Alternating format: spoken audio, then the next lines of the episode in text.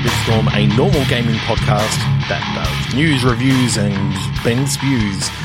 This week we're gonna we're gonna change things up a little bit, welcoming my co-host Ben Slinger.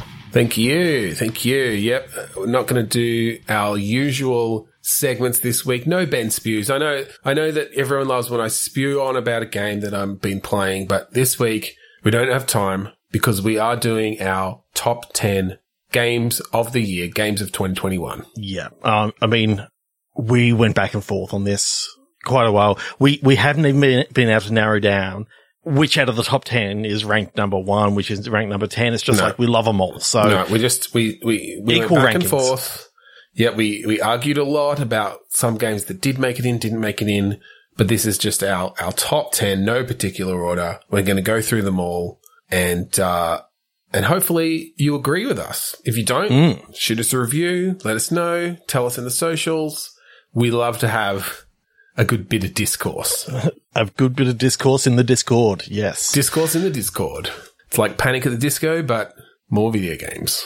Mm-hmm. Okay, Ben, why don't you start us off with number whatever? Pick number one. Yeah, all right. Our our first pick, and look, this one was one of those ones that you know we weren't sure if if it was gonna get in there, but in the end, it did deserve to be in the top ten. It's awesome disco mission Yeah. From Psygnosis. from Psygnosis that they they've come back onto the scene this year with this. I mean, really, this this revolutionary rhythm game, Hmm. just involving color and and music and And probably the best use of ray tracing that I've seen this year. Like, That's it. Like, and the ray tracing actually, I mean, it had gameplay effects. You had to mm. do things with those reflections. Like, you had to respond to those reflections in Yep, the way you that the get- you light bounced hit- around the room. you get, you get hit by that blue ray, you need to do the move for the, for the blue ray. You get hit by the red ray, you need to make sure that you're not speaking at that time. Yeah. Yeah, exactly. And, and, and look, the best, I was, I was, what I was amazed by really, and what really got this up into the top 10 was how well they managed to get the ray tracing to work in VR. Just, Who would have thought? just an incredible feat of technology. Hmm. Uh, and, and just the interface there that then sort of tells you what colors you're being hit by at any time. So, you, so that you can do the correct moves. And then you've got that mirror in front of you, which is doing like they're rendering twice the work. It was incredible. Yeah, but I, th- I think if you, if you actually think about it, I think what they've actually done is they've just done a puppet. So it's just sort of, um, rather than actually doing the, the ray tracing for that because yeah. Look, if, they have to we- cut corners somewhere. if we want to get into the sort of behind the scenes stuff, and you know, you know that Trevor and I kind of are these like hobbyist game developers, so we, we think about this sort of stuff. Uh, yes, I think you're right that they did f- sort of fake that as such because you can't get the full ray tracing, you know, 100% in VR. We just don't have the tech yet. But look, they faked it so well that who, who would know? Who would know really? Um, which was your favorite stage? Cause m- mine has to be like that. I know that they didn't call it Studio 54, but it just, it, it, it just, it had that it shouted out that sort of seventies feel. feel. Uh, yeah, there was there was just the car, like the just the colors and the carpet and the table. Yeah, like that was a good level. That was a good level. Uh, I I did like the the special features that they brought into each level. Uh, and so, and so in that Studio 54 level, there were just a lot more sequin sections. So you just had the lights going in all directions. Um, and you know, obviously then leading up to the disco ball and that just being an amazing, you know, aspect. Uh, but no, I think my favorite mission, and I think just because from the, the ridiculous, ridiculousness of it was the forest mission. ooh. I thought you were, I thought you were going to go maybe the pirate mission, but no, the forest mission. No, I, well, I get, a pirate mission, I could at least see them being disco on, like, Yeah. pirates could be into disco, pirates could be into dancing, they like their shanties and whatever. they can, they can do whatever they like. They're pirates. but this was like, you're literally playing jungle creatures dancing to, to Oh, these yeah. songs.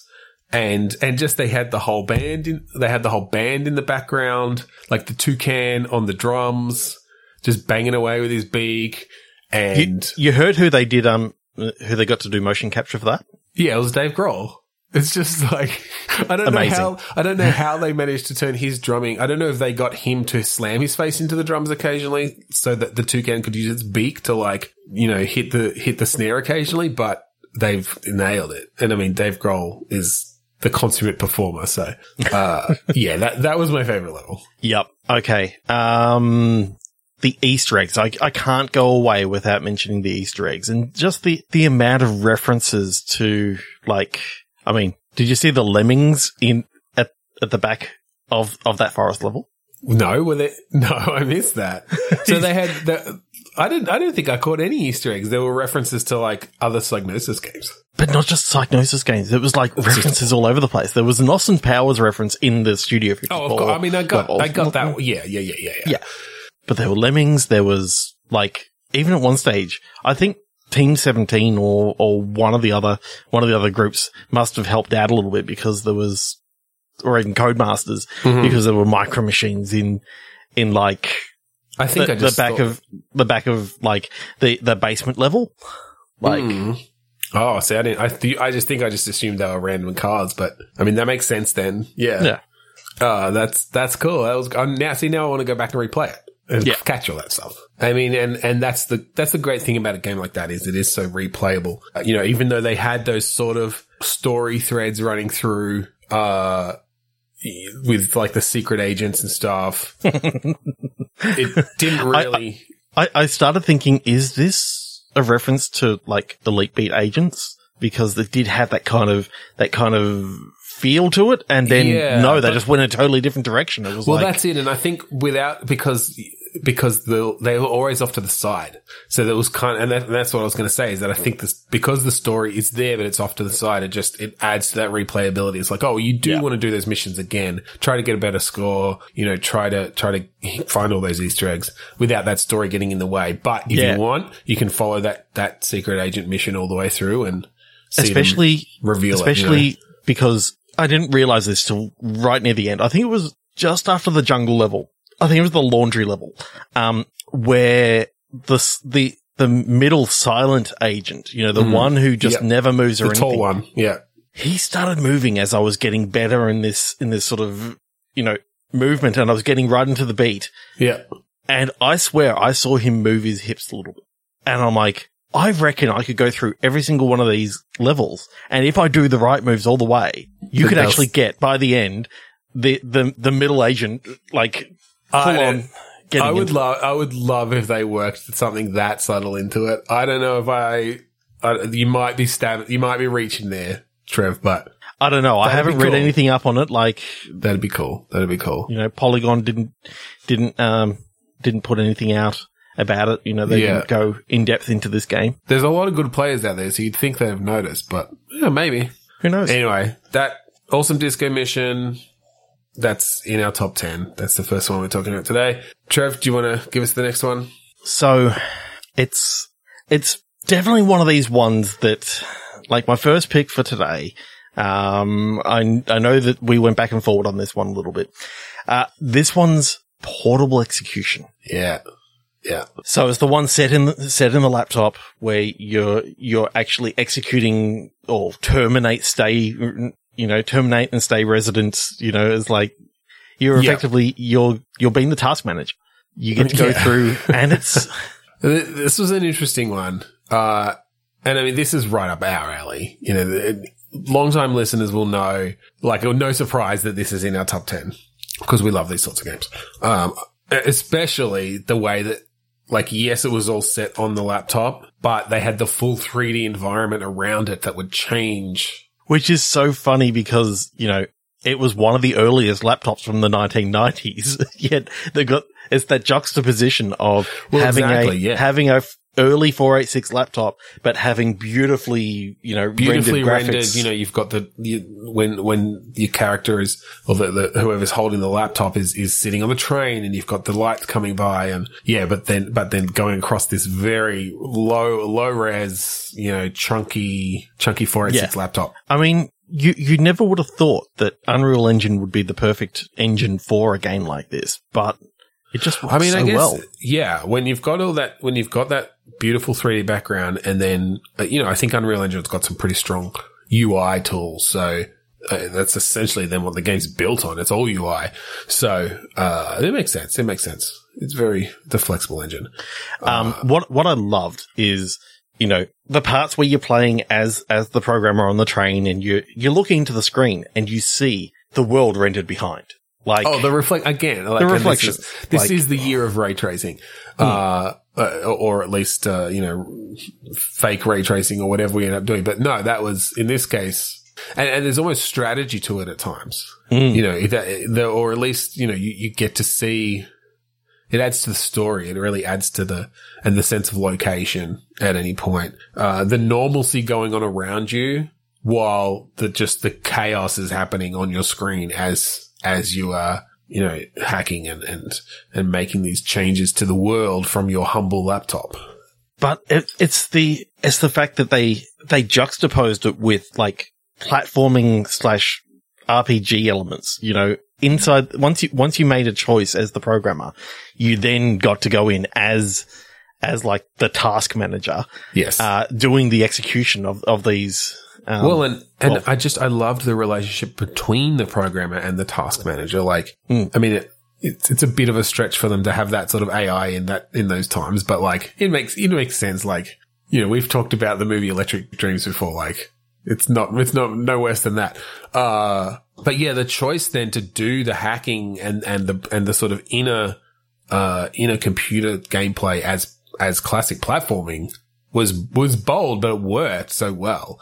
And adding in some of those uh almost Celeste esque uh you know difficulties, platformer, puzzle yeah. platforming to to really make those connections, hook up the different uh pieces of code and stuff works works so well. Oh yeah. And didn't you just want, didn't you just want the girl like sitting like two rows behind to, to just fall in love with the programmer? Like Well, I she, feel like they hinted. she kept at- on, like she kept on looking up at, yeah. at her and then looking back down and looking up at her and like they, they'd catch their eyes every now and again. Well, and again, that was just one of those amazing little things that you wouldn't even notice if you weren't paying attention to it. But yeah, you'd see them making eye contact via the reflection of the screen. Uh, that, that was just brilliant. Like, that's just a brilliant little touch. Um, yeah. and just a, just a fun story. Like never would have thought that a, a game set on a computer could have such an emotional impact. Well, Like- and especially in the, like, you see a lot of them in, in somewhat more modern times when you've got a lot of like actual just text chat going on and whatever. But this was all kind of revealed just through the Just files through that you found yeah. and the actions that you took. Uh, there was no real direct communication with anyone. So yeah, the way that they really revealed the relationships in the story just Mm. worked so well. Um, and no, and we don't want to, we're not going to spoil the ending, but Oh, I mean, chef's perfect. kiss. Yeah, perfect landing, basically. Yeah. So, Perfect landing. Um, that there's no, hopefully I've sold you on it as to why I, why I had to put this in, into the top 10. Like there's a lot of good games out there, but this to me was just one, Oh, yeah. one of the best of the year. So yeah, look, I didn't, I didn't fight too hard, and, and the only reason I did was, you know, because there's so much uh, other good stuff out there this year. Awesome. So that's Portal Execution. Uh, that gets the, you know, 15 thumbs up from me. Yeah, and uh, you really should get that looked at, Trevor, because most people only have two thumbs. I've just got a bag of them. All right. Well, the, the next one that we're going to talk about, Sleepy Robot Academy. And look, I'm not usually one for these like dating game kind of th- kind of things, but there's al- I feel like there's one every year that comes out that kind of just like breaks away from the pack and from the tr- from the common tropes and then gives you something a bit different. You know, so because we, have had like Boyfriend Dungeon and like um, Dream Daddies and that sort of thing. And along those lines, Sleepy Robot Academy just it gave me something a bit different that, that I wouldn't usually I wouldn't usually play the dating game uh, sort of thing. But a robot love story, you know, where Emmanuel got the emotion chip installed and just Well- that next scene was just, ugh. Yeah, and good. and well, and ju- uh, that yeah, and you look, you you jumped right to the heart of it, like key scene, and the fact that up until that point, you'd assumed he had the emotion chip, and so it just it goes back and colors all your past experiences with him. Mm. I mean, that gave me shivers. Like that was an amazing moment. And then just the artwork that, and like that's just, even that, just that simple animation, you know, obviously these, these games are often somewhat short on animation, but, um, they just, they did that beautifully hand drawn animation of just the way he kind of lit up. Mm. But look, even just going back to, to the, to the intro and the way that they just had you buy into the concept so easily, uh, so early on. You know, you sort of weren't, it didn't feel, uh, it didn't feel odd that you were a human trying to date robots at this school. Oh my god! Like it's just there, there's just so many so many places that I thought that this would go, Oh, but yeah. I I, ne- I never would have I never would have pegged that you know human robot relations would would become the norm like by the end by the end of the game. Like it felt Yeah. wrong going in, and it was just even, and even also though, right coming out. And even though they had you, like, I mean, they called the tutorial literally human robot relations 101, uh, which made sense. And it, and it was sort of built into the story like that because, you know, your character, this was the first time they were meeting a human character to, uh, to this academy. And they, they sort of, so you would take, you essentially, the, the way they still had it work, even though you're basically taking a class for robots to learn how to talk to humans, but you're like, you're sort of having to see it from their point of view straight away. So I think that's really what made it work. Definitely. What did you think about the about the mentor? Yeah. Um, that was, yeah, that was sort of the one thing I think that let it down a bit. Um, cause they, they had, they had J, J zero Seth throw, uh, I think that's how you pronounce it. They never, that was never one of the voiced lines. Um, Well, And we'll- we'll it- talk they, about that in a they- bit, but- They voice so little. Like that's yeah, the I, I only mean, I was going gripe to I say have. that, like, it. I wish that they had the budget to voice more because the voice acting was great, uh, when they, and they, you know, they obviously did some of those key scenes. But, um, I mean, it kind of goes to show then that, like, that whole mentor arc, uh, it was sort of, they could have, I think that could have been cut. The whole thing could have been cut. Uh, he wasn't a great character. He sort of was just saying things too obvious, you know, coming in and, and reminding you that you're a human and, you know, making it seem like it almost seemed counterproductive because he, he, he was so against the, against human robot relationships. even uh, though he's the one that kept on saying you have to put on the cardboard box that makes you look like a robot. Well, that's it. Well, and it was this weird thing. It was almost like by he's almost trying to trying to bring you. He's trying to make you a robot so he can feel better about you having relationships with the other robots, but at the, at the same time is giving you the tools to do so, even though he doesn't agree with it. Anyway, I think you know it was obviously meant to be a bit of a an analogy for bigots in the real world and different, you know, and that sort of thing. But it, it just it it didn't really work for me. No. I think the reason, and I think we're both in agreement here as to why this belongs in our top 10 is Yeah. because the ending scene of which you could tell they, they, they had run out of budget in the, in the voicing, but it was still the most emotional thing. Well, when, yeah. well, no, let, let, let, let's not spoil it. Let's, You don't want to get. We can give a spoiler warning if you want to. okay, spoiler warning. Right. Three, two, Two, one. One. Okay. So when robot PL1009 Yeah. just give me a second.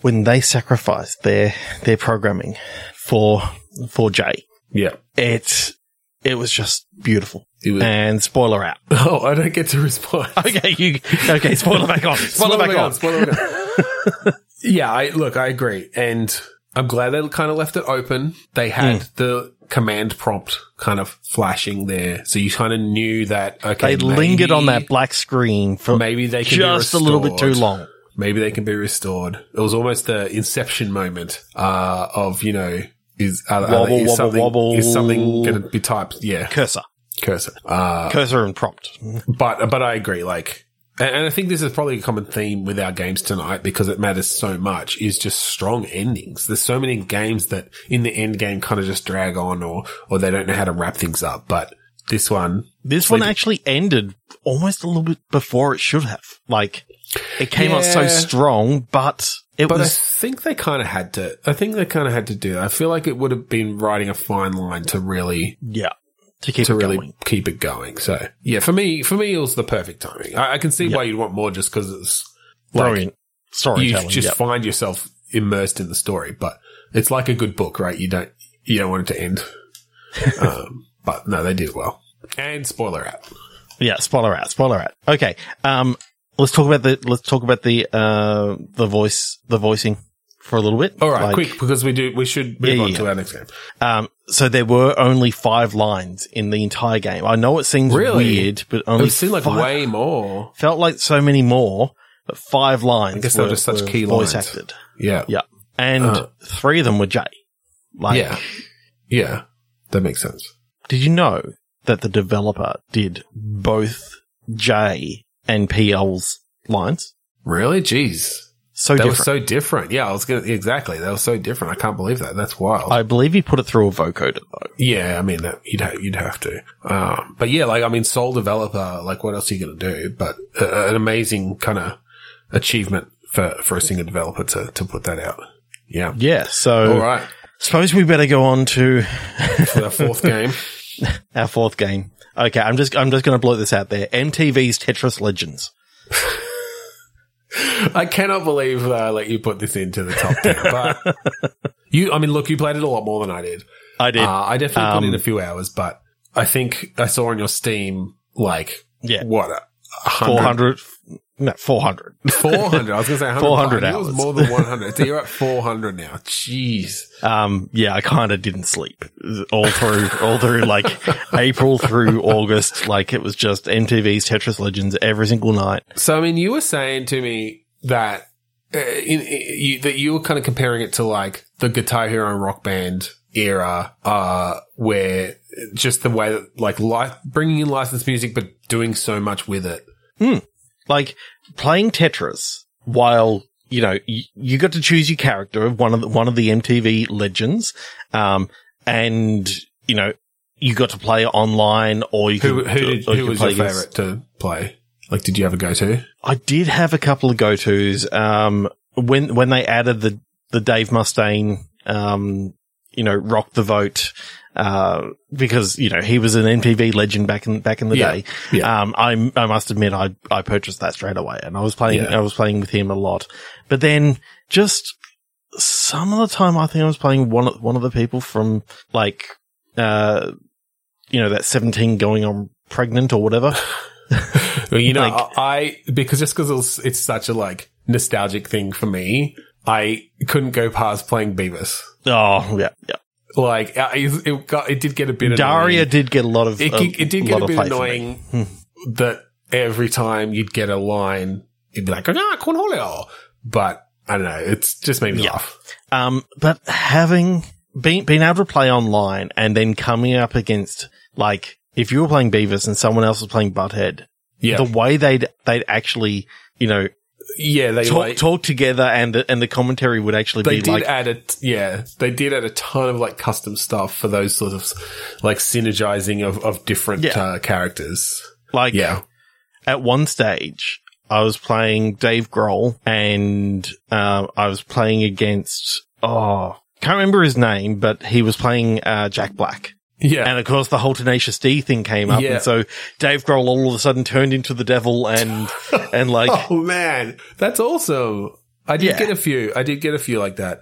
Um, but like when you just uh, nothing. I don't think I saw any quite like that, but just like when you'd get members of the same band um, coming in.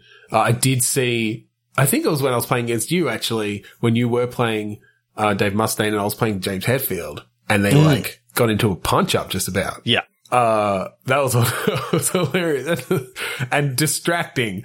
Uh, distracting, especially because you know there was Symphony of Destruction playing at the same time as um, Enter Sandman, and well, but the way that they they, didn't. remix them like in that way and that that made them work so well together. It's because I don't know how they did it. it was all in one ear and then all in the other ear, so. It was, it, they weren't actually fighting against each other. It was like you could just listen to one side a little bit more than the other. Yeah, yeah, yeah, for sure. But they're still, I mean, I think they definitely, they must have tweaked them a bit to really make them work, uh, so they weren't completely overwhelming each other. But, uh, but we should get into some of the gameplay because like for those who haven't played, you know, it, It's Tetris. you probably can't and imagine Tetris is how fucking awesome. You can add sort of music gameplay into Tetris, but I don't know. It just it just works. it really does. Like Timing um, your drops. if you time your drops, if you, if on one of the big crashes, you get a Tetris, you know, where you, where you Yeah. drop the big line piece down, you get like extra points. And of course, the main part, main part of the game is playing it in, in multiplayer mode. That's where if you've got everything timed perfectly, your, your lines get added to their, End up on their the other player's board. Yeah, on their board. pushes them up. Um, but it, it doesn't do that unless it's in time. So it's all about like, and they must have spent so much money on the music videos because every single stage had like a music video that was, it felt 3D rendered. Like it didn't, I know they. I think they must have like somehow recreated. I don't know if they used an AI or something, but like they, They- they- recreated such. they some of felt real, but they, music. they, they definitely, There's you like know, had parallax. depth. They, they had depth to them and it was really, really good. Yeah, they never showed like a full like 3D walkthrough or anything. Like I don't think they built No. the whole thing, but they'd obviously they'd altered it enough to give it depth. It was yeah, it was wild. Uh, Yeah. So MTV Tetris Legends, that was definitely one of my favorites for the Yeah. year. yeah, no, that's a good one. That's a good one. All right, uh, what are we up to? Our our fifth. We're coming up on the halfway point. Uh, and look. We're, go- we're going into some of the big the big hitters of this year. Like everyone everyone knows the big RPGs and stuff that come out. Yeah. And so Spellbinders Aftermath. oh my god. I mean, it's on everyone's list this year, so no surprise. But we loved it as well. I just it's it's a shame they got they got snubbed at the Game Awards though. Like that they got robbed. I can't. I couldn't believe that. Like, I mean, look, there were some good games. There were some other good RPGs that came out this year. Um, what ended up winning? I can't remember for uh, like for best RPG this year. Skyrim again, I think. What's that? Uh, They shouldn't be allowed to do that. Just release another version of Skyrim on some new platform. Um, anyway, I don't know. That's that that's our regular joke. yeah, I know.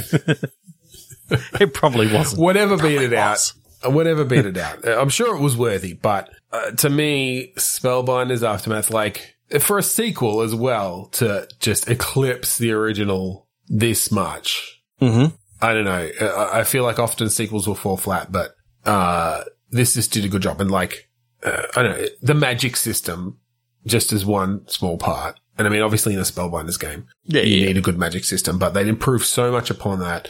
And it just felt so natural to cast the spells while still really having a good idea of like how much of the different types of mana you had and stuff to, uh, to know what you could cast at any point. Yeah.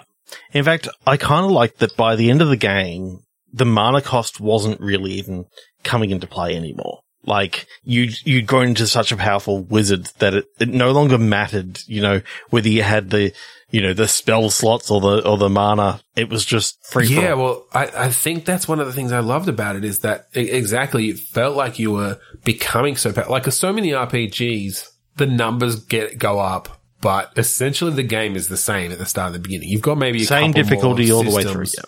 But this, yeah, it essentially by the time you were at the end, like, yeah, you weren't worried about balancing your, your mana types and, and how, and how they were being mixed because you just had such power and, and, and control over it all. Yeah. But also the fact that you could choose whichever, like, you know, whichever school of magic that you wanted Yes. to go down. You, you know, you wanted to go down a little bit more, you know, transfiguration and all that sort of stuff. You could turn people into, into mice and all that sort of stuff and, and just stop, on- stomp on There's them. so much depth there. It's I, it's in, it's it's amazing. Like I started playing through again um this time as like a, a fire slash plant magic mage.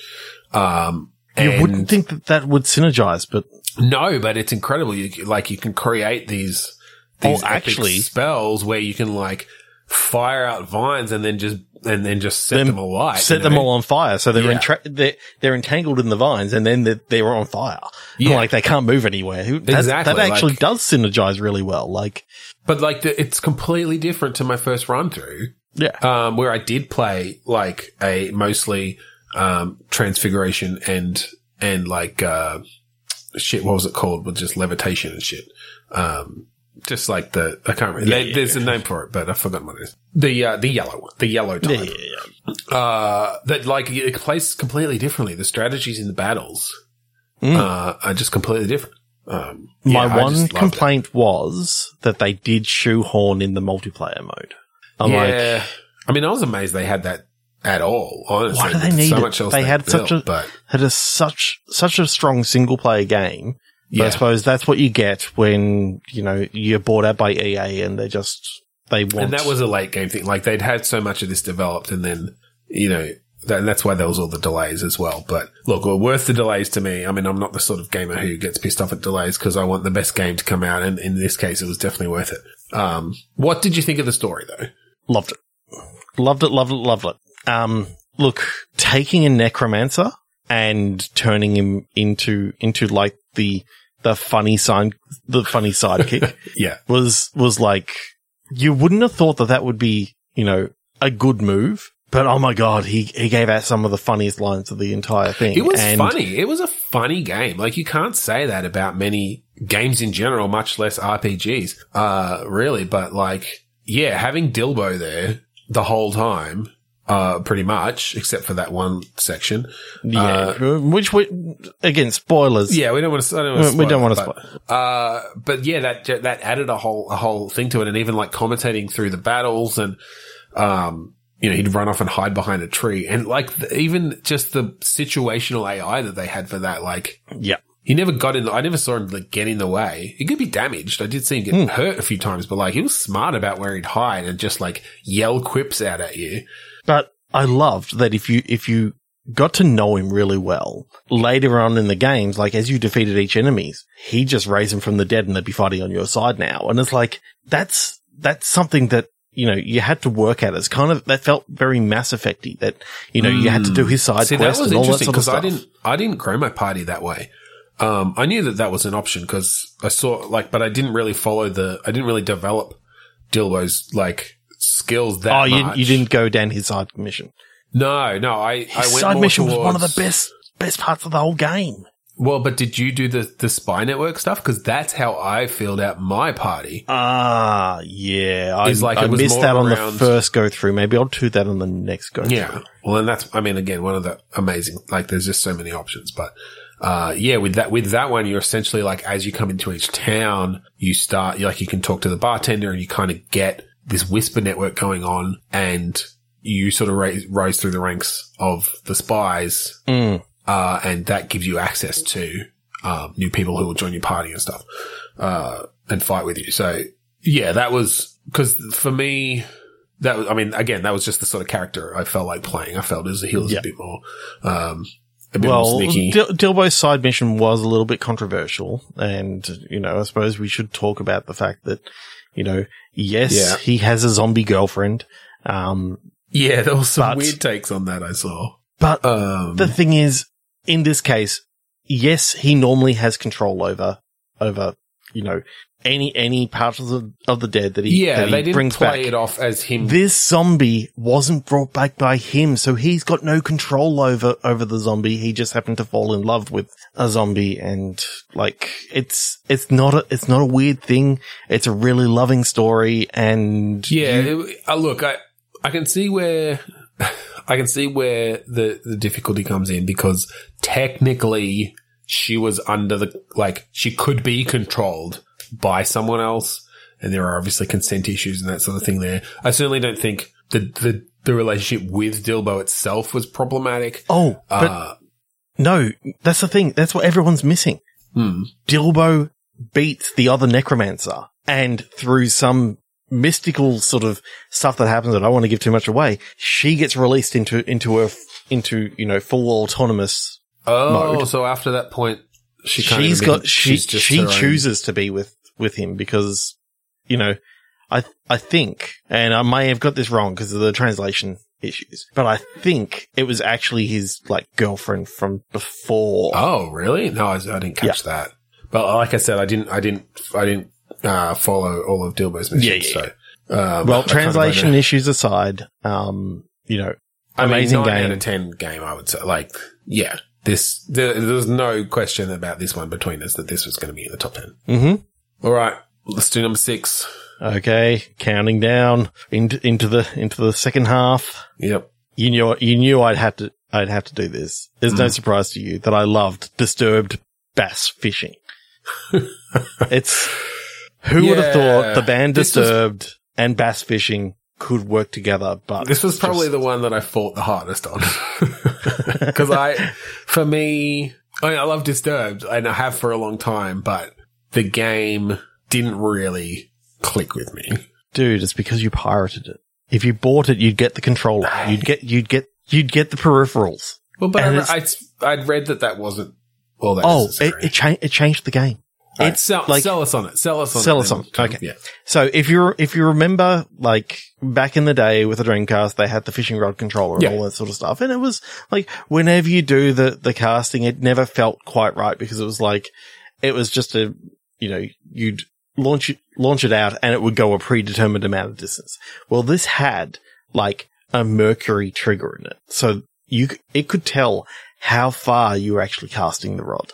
And I mean, okay, but I mean, I could, I somewhat got that just by like the flick mechanics as well and the controller because they supported that too. Yeah, but they had because you know this was this was one of the Switch's big games. You know they had they had the you know the awesome um you know what what we used to joke about the the um The Rumble, ha- the rumble with how many ice whatever, cubes what was the, it? Yeah, Premium Rumble? I don't think that's yeah what it was. what, whatever it was. Um, you put you put the um you put the the Joy-Con. Joy-Con into it, and you could tell when you had a little nibble or when you had a full bite and all that sort of stuff. And you'd have to pull back and you'd be fighting against uh, fighting against it at all times. Like, and the fact that you could even use use for the first time in a long time the um the VR attachment for the Switch. Like, you know, The Labo thing. the, the Labo thing Yeah. it came with a free like Labo thing that you could fold up and put on your face. Yeah. That, So it was it was I mean, like you were there. fair- to be And fair, then you I had David Draymond. Then you'd had David Draymond, Yeah. like Yeah. coaching you all the way through. Yeah, well, I, yeah, I got that bit because I, yeah, I did play it on an emulator because, well, I don't think I had my Switch at that point. So Yeah, when I, when I played it and I didn't go back to, to it again. Um, I mean, it's, it's a, we- you got to admit it's a weird pull though to have disturbed. I mean, they haven't, have they even released an album in the past couple of years? no, because they were working on this game. right. Like, like I they, didn't they even know believed they in it so gamers, so- much. Like they believed in this game so much. Are they And- gamers or are they just like fishing? I think it's both. Both. But but anyway, uh, one of my favorite my favorite moments is I'm I'm in the big fishing tournament. I'm pulling in a fish, and it's about to get get away, and all of a sudden, uh, like I'm starting to feel down. I hear David Draymond just in the boat beside me go, "Ooh!" Ah, ah, ah, ah," and it's like, and just it got me back Like in- almost as a into it. I'm like- reaction. almost as a reaction because he knew that I was about to lose the fish. Yeah. And it gave me the confidence to win that tournament. And then they did a con- then, then they did a concert at the end and they played all the hits.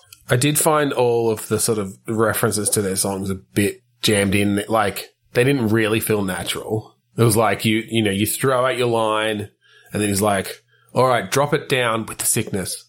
Like it kind of didn't really, I don't know, it didn't really fit. And although I did like in that level, in that like bonus level, uh, where you get to use the dynamite and then it ends on 10,000 fish in the air. That was amazing. 10,000 fish in the air. Yeah. Yeah, that was, that was a good moment. And slow motion as they I got it. That's down. like, falling down. I had shivers. That, okay, that would have been good. In, that would have been good in VR. That was I did- amazing. I can see that I missed out there. Yeah. All right. Anyway. Okay. Okay. Your next one. All right. Uh, this was a big one this year. Mm-hmm. Monster Ego. it was big in more ways than one. It was I mean, big in a lot of ways. the whole thing is about the monstrous ego of this character, but yeah. you, know, you can, you can, you can, I can, yeah, well, no, of course.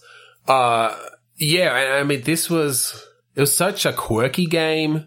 Um, uh, like, I'm actually surprised it did get such uh, a wide critical reception, um, given sort of that it's a, a bit of a quirky thing from a smaller studio. But the meta- yeah, the metaphor of this person's, of this, of the main character's ego, like turning them into this monster. Um, yeah. and then and then putting that in the form of like a side-scrolling beat 'em up.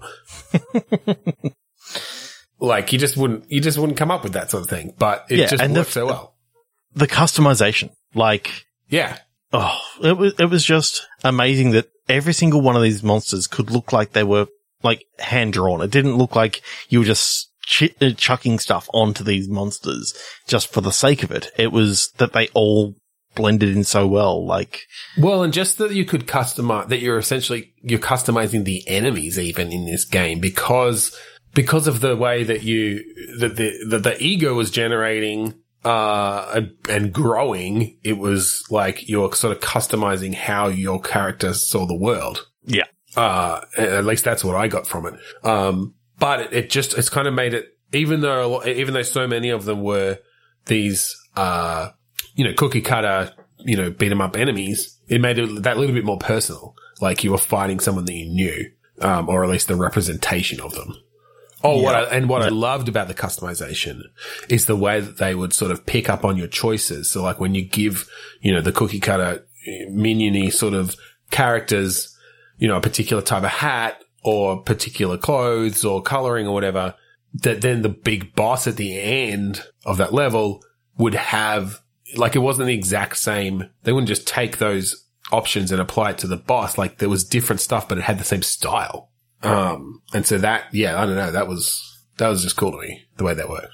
Um, what I, what I liked was, again, I mean, this seems to be something that happened, that was going on very, very early on in tonight's episode. Uh, the ray tracing that they managed to do in a 2D environment and, and, and get, you know, just the way those street lamps looked. Like, Well, Ugh. what yeah, what impressed me Mwah. is because obviously it was a 3D, it was a 3D world with two like with hand animated 2D characters in it. Then, but again, same way that the cust the, the sort of the the customizations fit in so well, it was just seamless the way that it fit into the the 3D world, like the the shaders, the that refractions had. off the glass and, you know, yeah. So it had these elements of realism in there, but in this 2D world. Um, I've got to say that my favorite, my favorite level was in, in the funhouse, uh, the Yeah. room of mirrors where I don't know how many bounce reflections they had, but there was just, well, but not only did they bounce the like the backgrounds around, but then the characters were different in the mirrors, like their reflections changed. So it wasn't even just a straight ray trace. Like they had to they had to change it up. So yeah, I mean technic- technically I don't even want to think about how they how they did that. Um but like but visually it was a feast, you know. It it it, it was amazing. And the fact that they managed to to keep that going without it being like super confusing and I mean, Yeah. it's obviously supposed to be somewhat confusing, but like you could still, you could still read, you could tell, you know, where your character was essentially and where they were supposed to attack and whatever. Like it didn't just become this mess of, of color. Um, I mean, should, should we talk about like the main antagonist of the game? yeah, yeah, of course. Um, I, I think it, it was like when you first see, you know, the intro video and you're seeing, um, you know, this character and their third grade teacher, because obviously you, you get to choose your character. But then for the third grade teacher to be the arch nemesis, like that, yeah. that was pretty It- impressive. Like, I mean, I, it, I, like the, the way they tied it into the story though. Like that was where these, sort That's where the ego started. Yeah. well, This is where Like- the- exactly. This is where these sort of personality challenges and uh, you know, it obviously wasn't her that caused them, like, but they were exacerbated so much by, I don't know. I think there was a little bit of darkness below the surface that this third grade teach- teacher was stroking the ego of this, of this character to get it to be more stronger and, and almost as if, you know, yeah, they knew. Like they, Well, they I had they- extra they- knowledge. yeah, I think to me it seemed like they they selected your character like from that opening intro. You know, it was you that they picked out of the class to sort of stay after and tell you, you know, how amazing you're doing. And Mhm. so I, I think there was definitely that darkness there, and it was a confronting kind of story in that way, given your age at the time and that sort of thing. But um, but then, yeah, like jumping it forward to kind of 10 years later and you're just this complete egomaniac and finally kind of coming to terms with it and realizing how much it's hurting everyone around you. And then essentially like dealing with that. Like the game's essentially therapy, right? Yeah. Um, yeah, Oh, I- it, it it was, was really done, it was really good. well done. Yeah, uh, my next one. yeah.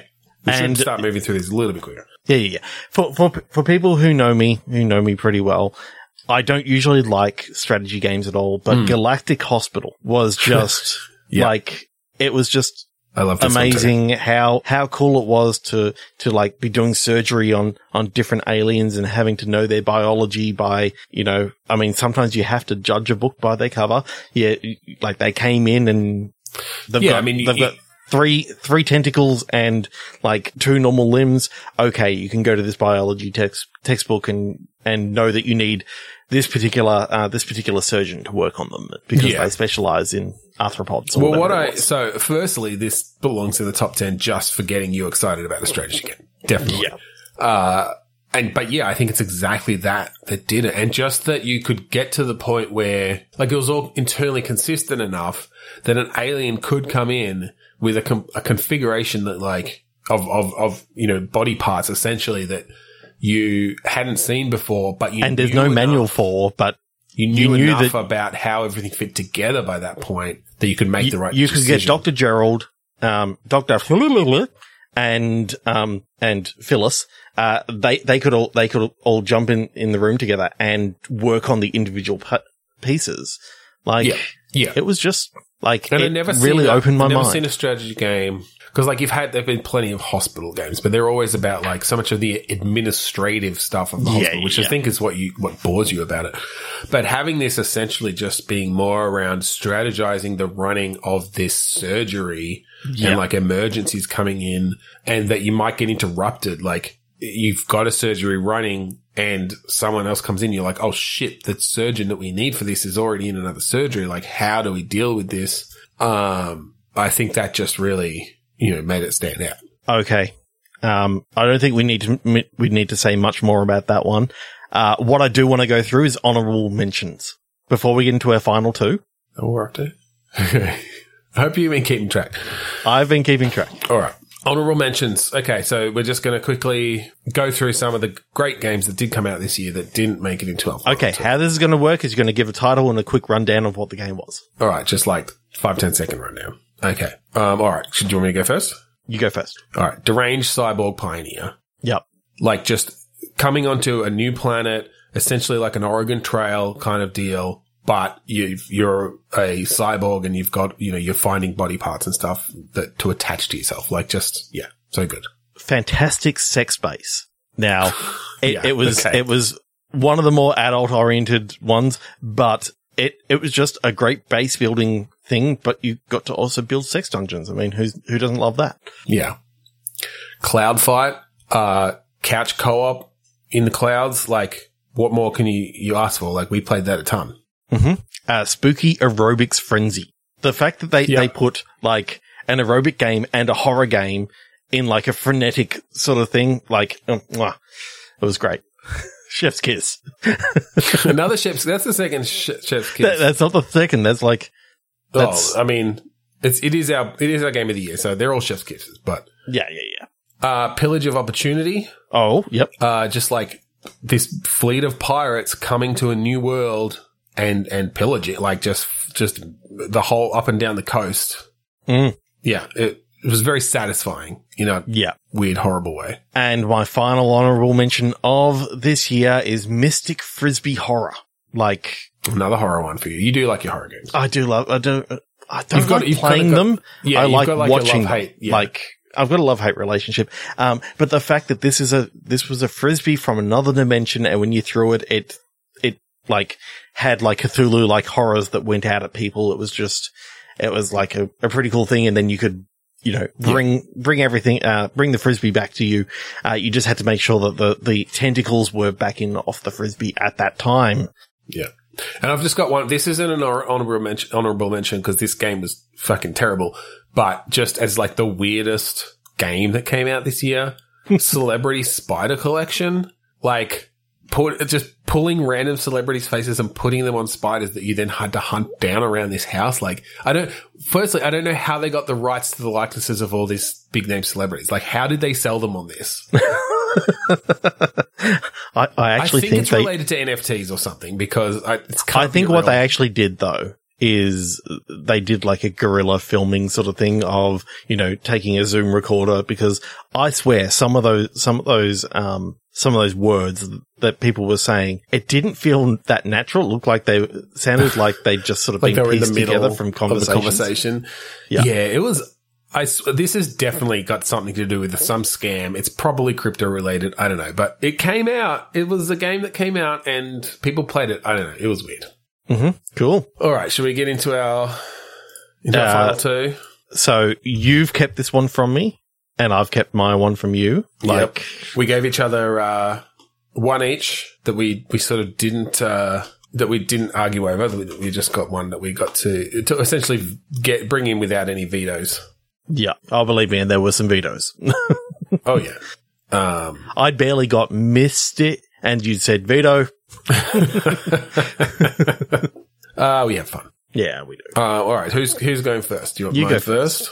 This, I, I don't know. This one's kind of it's kind of hard to talk about. I really I really liked it, uh, and there's a reason I picked this one as my one. You couldn't veto.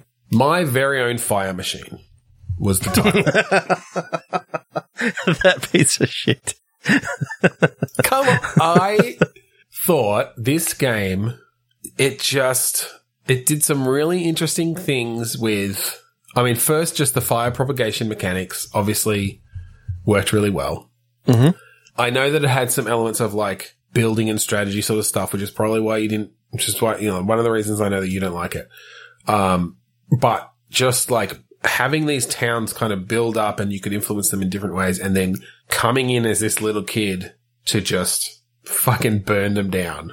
I don't know. There was something so cathartic about it. I felt it was one of these games that I just like, because I, I have games that I put on a podcast and I just play a game that kind of doesn't require deep story and that sort of thing. It's Yes, but about- most of them don't require arson. yeah, but you kind of have to look. It's more about cleansing. You do realize that there's a big segment of that game in which you have to call the fire engines away so that they don't get to your building. I know. I played a lot of it, but it's just one of these. It's almost a. It's almost a Zen game for me. It's just like this city builds up and it's pollution and it's horrible thing that you see people fighting on the streets and stuff, and then you just fucking come in and just burn it all down to nothing.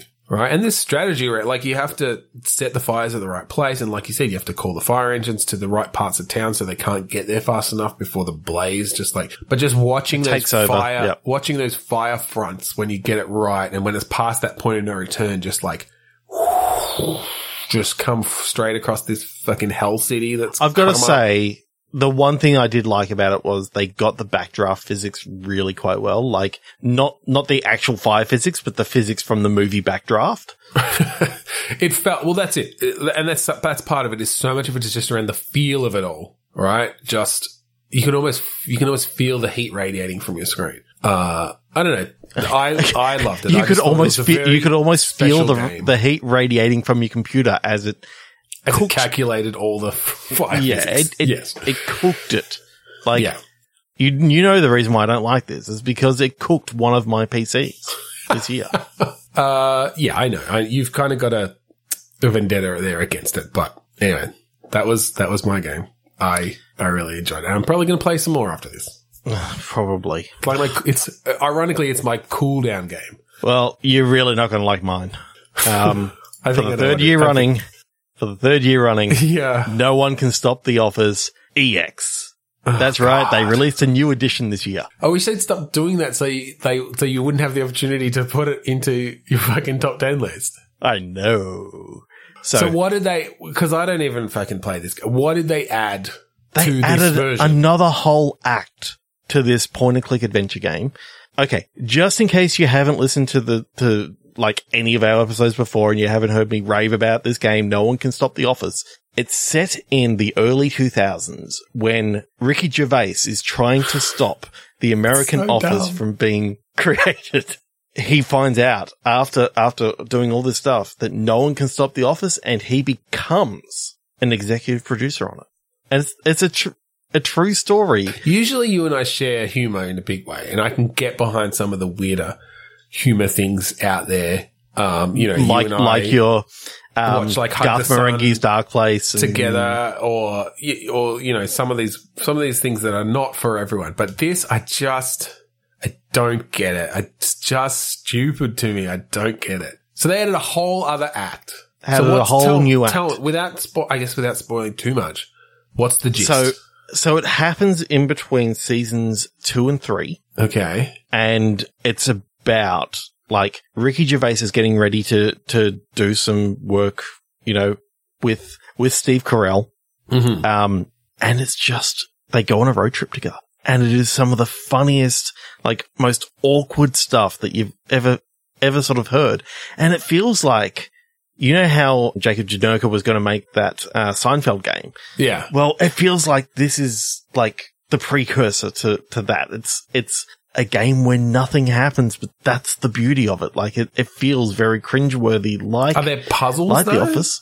No, no, it's, it's like an interactive fiction, but it's all Mm. about this, this trip I that they take together. part of like and look i've in general i love point and click adventures i quite enjoy interactive fiction um you know we had a dating game as one of the i don't there's it just feels well for one the way what i don't like is the way that they force you to go back and follow every dialogue path like it's sort of it just feels like this very like oh we don't want like we want you to see all of our brilliant writing it's it's not all brilliant.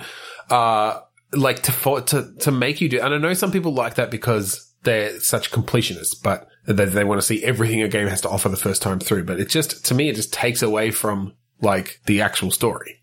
Well, what I love about the, the fact that you have to go back and listen to all the dialogue, because of course you want to listen to it all. It's played by the original cast, except for Jim. They couldn't get, they didn't pay They for get John all his- Krasinski. but they got everyone else. Like Phyllis is back. It's Phyllis in this new section, Uh, she's at the start right before they hit the road. before they hit the road. Yeah. But, I do love me. I do love me some Phyllis. yeah. But She's it's the just, best part of those games. Yeah. I mean, she, she alone, like, carried acts two and three. Like, I, mean, I didn't play them all the way through, but it's, that's within the first, like, eight hours of the game. Like, I you know, just I couldn't there's only 17 acts. Don't you, find you it could have played so them all. annoying that because they make you go back and listen, like they don't just make you go back, like you have to listen to the whole conversation up to that, like for those last few bits up to that conversation tree again. Like, why don't they just, they almost should just make it an animated movie if they're not going to let you actually make reasonable What choices. I love is that you can go down and, I mean, the, the new system that they added in, in, you know, the, in last year's SX version, yeah. Oh, and, and the less that we talk about the DS version, that's just like, that was horrible. It wasn't even voiced. Like, there's no point about that. But the SX version that they released last year, they actually added a counter so you could actually sort of see how many lines in this act you've already listened to. And you just have to go hunting for those last couple, like last couple of lines. And it's, Right. Well, that, yeah, that's good at least because when I played it, like, there were definitely some sections. And again, because you have to find all the dialogue because the, the fucking makers want you to l- read all of their amazing jokes. Uh, I was stuck in some areas for ages because essentially pixel hunting because I couldn't find those last lines. But so that's a good, that's a benefit as, at least. Um, and look, I, to be fair, I know this like started as a fan game and sort of had enough popularity that they managed to, rather than just get shut down like so many of these things do, actually get picked up and licensed properly. Hence Yeah. the voice acting and stuff coming in later on. but just, didn't you love, oh, I suppose you may not have got to Act 9 when, when they brought in all the people from the US, US and UK office and they all did like that whole act together. Like, I don't know. That does sound good. I get. I guess. I guess I'll maybe with this EX version I'll jump back in. But yeah, Let's just make sure you stay away from DSEX because that's just, oh, sorry, that was the 3DS EX. Uh, it's still not voiced like yeah, yeah. the Switch version is. So. Well, maybe I'll give it a go.